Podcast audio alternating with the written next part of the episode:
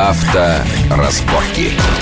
Приветствую всех в студии Александр Злобин. Это большая автомобильная программа на радио Вести ФМ. Как всегда, обсуждаем главные автомобильные новости минувшей недели. Ну, конечно, на последние дни много говорилось опять о промилле, наказаниях водителей пьяных за рулем. Обернемся, естественно, к этой теме, когда будет какая-то согласованная позиция во властных структурах, потому что странно обсуждать, когда это пятьсот тысяч рублей или пятьдесят тысяч рублей. Вернемся к этому в следующих программах, а пока обсудим проблему нашего, так сказать, большегрузного грузового транспорта, потому что мы об этой вещи, об этой сфере жизни знаем только из небольших наших сериалов и из американских фильмов. И тут вот за последние две недели сначала мы увидели коллапс на МКАДе, который, как говорят, был вызван прежде всего не готовыми к такими погодами дорогами и грузовиками, а потом увидели страшный, позорный коллапс на основной трассе нашей страны между Москвой и Санкт-Петербургом. Пробка, в которой оказались, попали, были заперты сотни тысяч и тысячи тяжелых грузовиков.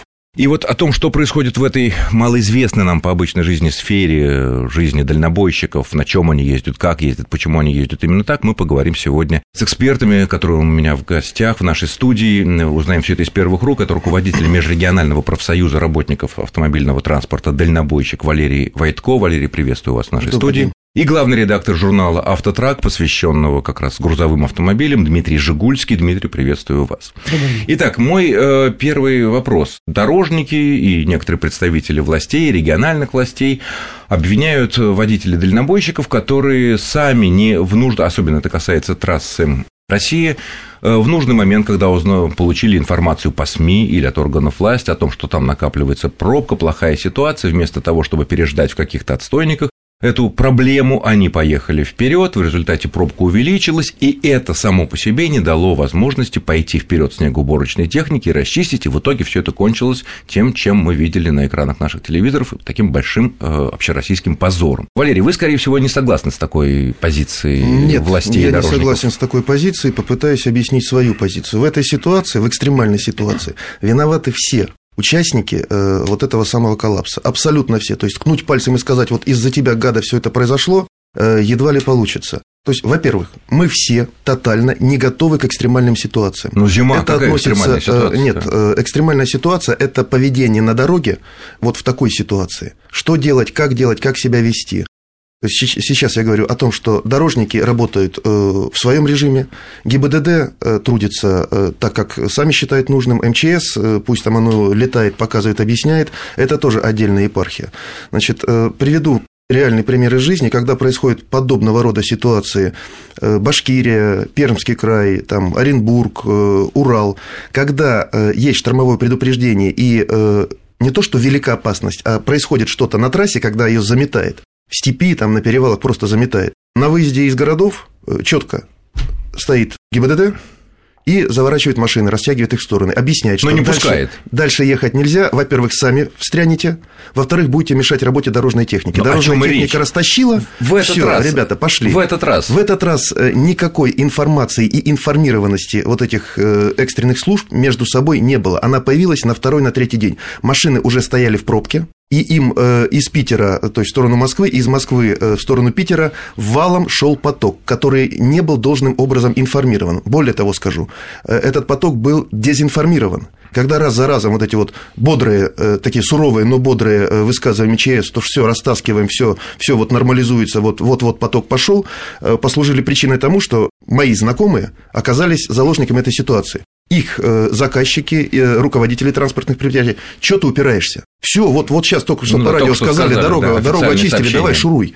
А между, и пошуровал. А между собой водители не могут по своим каналам контакты, связи? Контакты водителя между собой ограничиваются дальностью действия станции Си Би диапазона, как правило, это пять, десять, двенадцать километров. Угу. Все. То есть основной вопрос к тем, кто это все. И я просто вот мысль закончу до конца. Там техника доехала, не доехала. Нынешней весной возили нас в управдор трассы Эм десять, в Тверь, в их, так сказать, хозяйство, тех, кто отвечает за этот участок автодороги. Показывали центр получения обработки информации, показывали нам интеллектуальные системы, которые стоят на трассе, там меряют температуру, ветер, давление, камеры, которые отслеживают типа состояние асфальта, а нет ли там на нем льда. Показывали на мониторе, как бегают там желтенькие, зелененькие жучки, это их дорожная техника, оснащенная ГЛОНАССом. Где это все в итоге оказалось в той самой реальной экстремальной ситуации? Этого не оказалось. Я возвращался в ноябре из Белоруссии, хреновенький прогноз был. То есть штормовое предупреждение. В Минске еще солнце, я иду в сторону Смоленска, через каждые двадцать пять - тридцать километров то там, то там пара машин, дорожная, пара дорожных машин стоит, ждут.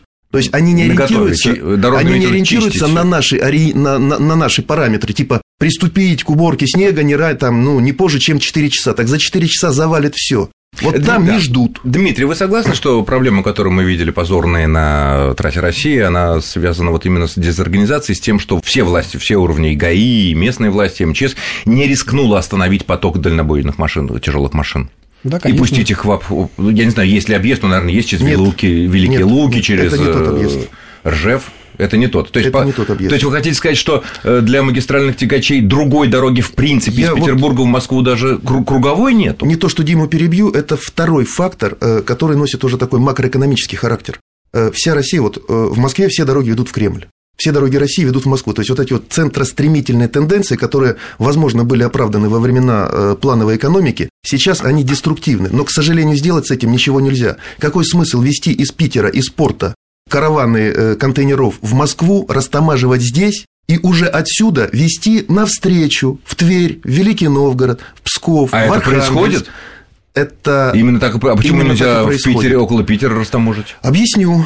Потому что э, все э, схемы, э, все эти логистические э, и таможенные схемы завязаны на очень неплохие деньги. И выпускать эти деньги, по всей видимости, э, нет особого желания. То есть все это можно размазать тонким, тонким слоем ближе к границе, по территории Российской Федерации, но этого не происходит. То есть здесь какая-то личная заинтересованность каких-то людей, которые решают. Ну, не вот, знаю, это скорее уже. То есть для это, того, чтобы это решить, нужна это, некая политическая воля, чтобы все это размазать. Кланов, клановая заинтересованность. О личностях я бы здесь уже не, не ну, говорил. Нет, ну понятно, кланы, которые состоят из э, личностей. Хорошо, тогда переходим к конкретике. Вот когда все это дело началось вокруг грузовиков, вот на МКАДе, это было полторы недели назад, после чего, кстати, возникл спор между московскими и подмосковными властями, который в итоге компромиссом достиг о том, что тяжелые грузовики не будут пускаться на МКАД с раннего утра до позднего вечера, только ночью можно будет ездить. Многие и водители, ну и представители властей говорили, что грузовики тяжелые, плохо оборудованы, как только легкий снежок выпал, только чуть-чуть подморозило, они на даже самых легких подъемах на МКАДе потеряли возможность двигаться, буксовали и, соответственно, блокировали все движение. Почему это происходит? Вот эти грузовики, которые используются у нас для перевозок, они в чем там проблема? Не хватает мощности двигателя, плохая резина, не хватает, там, не знаю, приводов не хватает. Почему они буксуют, почему они не могут? МКАД все-таки это не горы, не серпантин, и даже не трасса, там, не знаю, в Владимирской области, Ярославской, где вот так туда-сюда идет. Но относительно ровная трасса, подъемы маленькие. Что, почему? Это действительно проблема, что грузовики не могут тронуться и не могут подняться на э, маломальский подъем? Это не проблема, это конструктивная особенность э, таких машин. А, и это происходит не только у нас, это происходит по всему миру. Ведь, э, возвращаясь э, к ранее сказанному, Валерий, я хочу сказать, что то, что произошло этой зимой, или в начале зимы на МКАДе и на трассе М десять, это происходит э, во всех странах Европы каждый год. Даже взять те же южные страны, Италия, Испания или Греция, там снегопады тоже выпадают, и там происходит то же самое. Но то есть, вы хотите сказать, стадии... во, всем, во, всем, во всем мире эти тяжелые тягачи, которые, которые мы называем в быту фурами, они в при... любые, независимо от дороги, независимо от их конструкции, независимо от резины, независимо от двигателя, независимо от распределения груза в контейнерах, они, в принципе, не могут тронуться они на... Они не приспособлены для движения Очень. по снегу. Поправку вот добавлю к тому, что сказал а Дмитрий. А на асфальте-то они могут тронуться на подъем? Подождите, подождите. Вот добавлю к тому, что сказал Дмитрий, и то, что, то, о чем говорите вы. Вот давайте разберемся в терминах. Мы сейчас говорим о том, что весь грузопоток в Европе, в России осуществляется на магистральных тягачах. Вот здесь ключевое, ключевое слово «магистральный». Магистраль – это автомобильная дорога с твердым асфальтовым покрытием. Все, машина предназначена именно для этого. Вот такие у нее ограничения. А это не полноприводный урал, маги... который Понятно, это естественно. По, что по такое тундре? Магистральный тягач? Давайте вот объясним слушателям. Вот что в вашем понимании магистральный тягач? Автопоезд, не тягач, автопоезд. Состоит из тягача, как правило, колесной формулы четыре на два и полуприцепа. четыре на два, то есть у нас две оси и одна ведущая. Да, одна ведущая и полуприцепа. Это самая распространенная схема автопоезда для международных и междугородних перевозок. В том числе и в Европе, и в Америке. Естественно. Но там в Америке основная колесная формула, формула тягачей для магистральных перевозок шесть на четыре. То, То есть, там есть две оси ведущие, два, да. два, два моста ведущие да, и всего... Да. Многие вот. Наши перевозчики предпочитают брать машины и европейского, и американского производства с формулой шесть на четыре, то есть две задние, две, у... две ведущие оси. Понятно. А вот у таких машин есть проблемы трогаться на легком снежке или на легком ледку, если небольшой склон? Или Она там... меньше, эта проблема, потому да. что там есть блокировки, часто бывают блокировки межосевые, межколесные. Да. Mm-hmm. И более того, распределение нагрузки на... четыре колеса, я имею в виду ведущие, оно более выгодно для того, ну, чтобы тем более двигаться, да, да, двигаться по значит дорожному ли, слою. Значит таким. ли это, что в основном эта проблема касается самых таких, ну, наверняка это самые дешевые машины, да, которые имеют две оси, одна из которых ведущие, правильно? Нет, это не самые дешевые машины, но поймите, ну, по сравнению правильно, с полноприводными. Менталитет, поймите, в Америке свой менталитет. Я имею в виду и автомобильный тоже. Вот у них изначально было принято машина шесть на четыре. В Европе свой менталитет. Мы считаем, что находимся ближе к Европе, хотя по погодным условиям ближе к Канаде. В Канаде тоже шесть на четыре, кстати, но они рядом с Америкой, поэтому они закупают и эксплуатируют машины американцев. А почему мы у нас не закупают такие машины? А потому что дорого? Мы, нет, мы ближе к Европе, и потом весь грузопоток, как ранее сказал Валера, естественно, идет из Европы. Даже товар из Китая, из Кореи или из Японии, он сначала доставляется в Европу морем, потом в Москву, а с Москвы распределяется, включая и Дальний Восток. Ну, тоже. Да, но он приходит в финские порты или да, в порты. Да, и поэтому наши машины должны ездить в Европу для доставки этого товара, а Европа имеет ограничения.